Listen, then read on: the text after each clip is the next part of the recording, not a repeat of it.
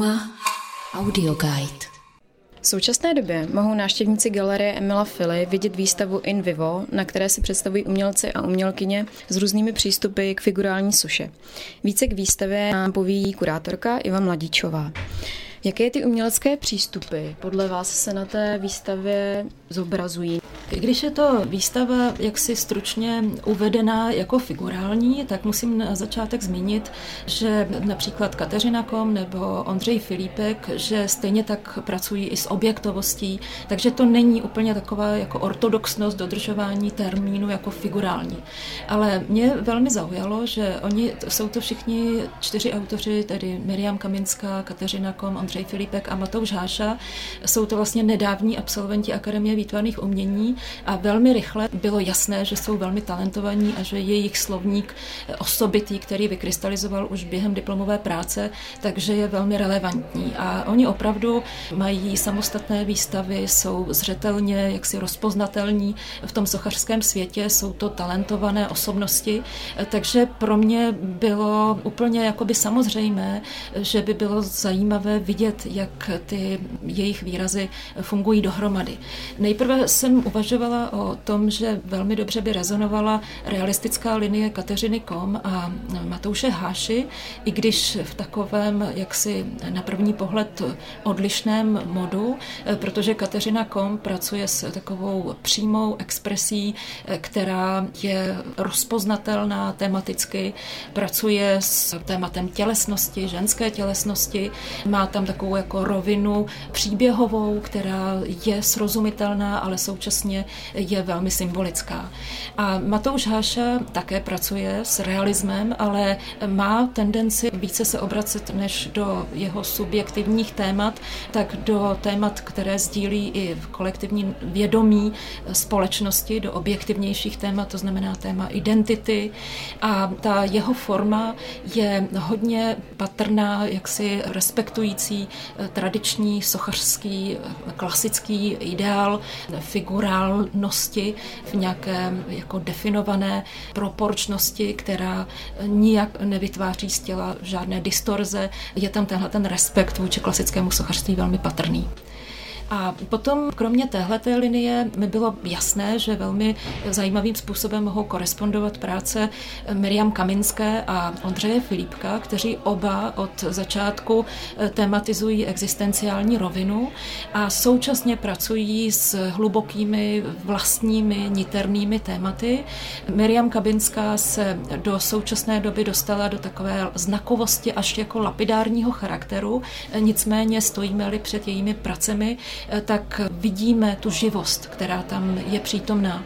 A u Ondřeje Filipka eh, ta taková jako uzavřená figurální eh, forma, cítíme tam tak jistou zraněnost, jistý nějaký nátlak ze strany společnosti, tak tam dokonce se setkáváme teda i s absencí tváře, s nějakým jako takovým zmrazeným postojem, který jednoznačně vypovídá o nějaké hlubší introvertnosti ten koncept, který jste měla vymyšlený, už je nějaká dlouhodobá záležitost, tak jaká cesta k němu byla a jste se rozhodla pro tyhle autory, co k tomu vedlo. Je to právě ten různý přístup k té figuře nebo k té suše obecně, anebo se zatím skrývá ještě něco jiného? Já pokud připravuji nějaké výstavy, tak funguji tak, že se mi intuitivně poskládají práce a i autoři, s většinou z nich spolupracují dlouhodobě a ten intuitivní moment je pro mě tak zásadní, na základě něhož já potom teprve jako vidím ta témata. Takže já jsem se snažila vlastně číst, co se mi samo skládalo a to jako bylo z toho patrné, že tam je ta rovina kolektivního vědomí a z individuálního nevědomí, která je, ale to víme, že se potkává, že jakmile řešíme absolutně individuální nevědomí do opravdové jako hloubky, tak se dotkneme kolektivního vědomí. Takže tomuhle principu já věřím a ten vnímám, že s ním pracují i autoři, i když ne ostentativně by to dávali najevo třeba v rozhovorech, ale já to tam vnímám a důvěřuji tomu. Posloucháte. Uma Audio Guide. Vy jste uspořádala už spousta výstav, které byly zaměřený sochařsky nebo na to médium obecně nebo na objekty. Je vám tohleto médium blízké nebo proč se zabýváte zrovna s sochou? Když vnímám svět, tak pro mě je prostor naprosto jako zásadní záležitost. Také je pro mě důležité světlo a vůbec jako nemám nějakou pochybnost o tom, že vyjadřovat se hmotou by bylo něco, co je dnes jako neaktuální. Pro mě je to tak živé médium a musím říci, že to je jedno z nejtěžších médií, protože ten autor nemůže obejít tu záležitost, musí opravdu mít konzistentní nějaké hlubší jako napojení na sebe sama, ale i na to, co se ve společnosti odehrává, aby tomu bylo rozuměno, aby to nebyla jenom nějaká neživá záležitost. Takže pro mě je sochařství absolutně živé současné médium a je mi velmi jako přirozené. Ještě jsem byla hrozně zvědavá, jak se v podstatě tady popasujete s tím prostorem, protože je tady v podstatě hlavní sál, který samozřejmě se dá členit i jinou architekturou a pak je taková jako menší komůrka a mně přišlo tak jako hezky tam sunuté to jedno umělecké dílo, tak jak vlastně jste pracovala s tím prostorem. Já jsem měla základní představu, že z práce Anděl od Kateřiny Kom bude vytvářet takové jako zajímavé jádro, což se osvědčilo. Pak jsem celkem měla přesnou představu o těch pracích nejnovějších Miriam Kaminské, které taky zůstaly na svém místě podle té nějaké prvotní představy, ale já na ní vůbec nelpím. Já vždycky, když jsme přítomní v tom prostoru, tak mě nesmírně těší vnímat, jak samotní autoři s tím prostorem zacházejí.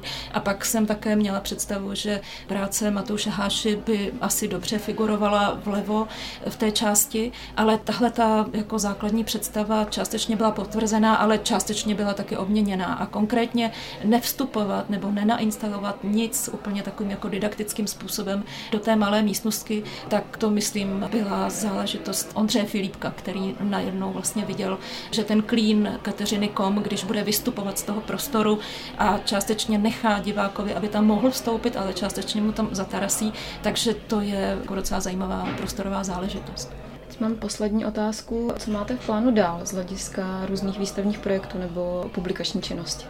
Já asi jenom mohu mluvit v horizontu příštího roku, kdy jsem byla přizvána Dagmar Schubertovou spolu kurátorovat čník M3 umění v prostoru, tak na to se velmi těším, protože tam bude řada autorů, s kterými jsem doposavat nepracovala.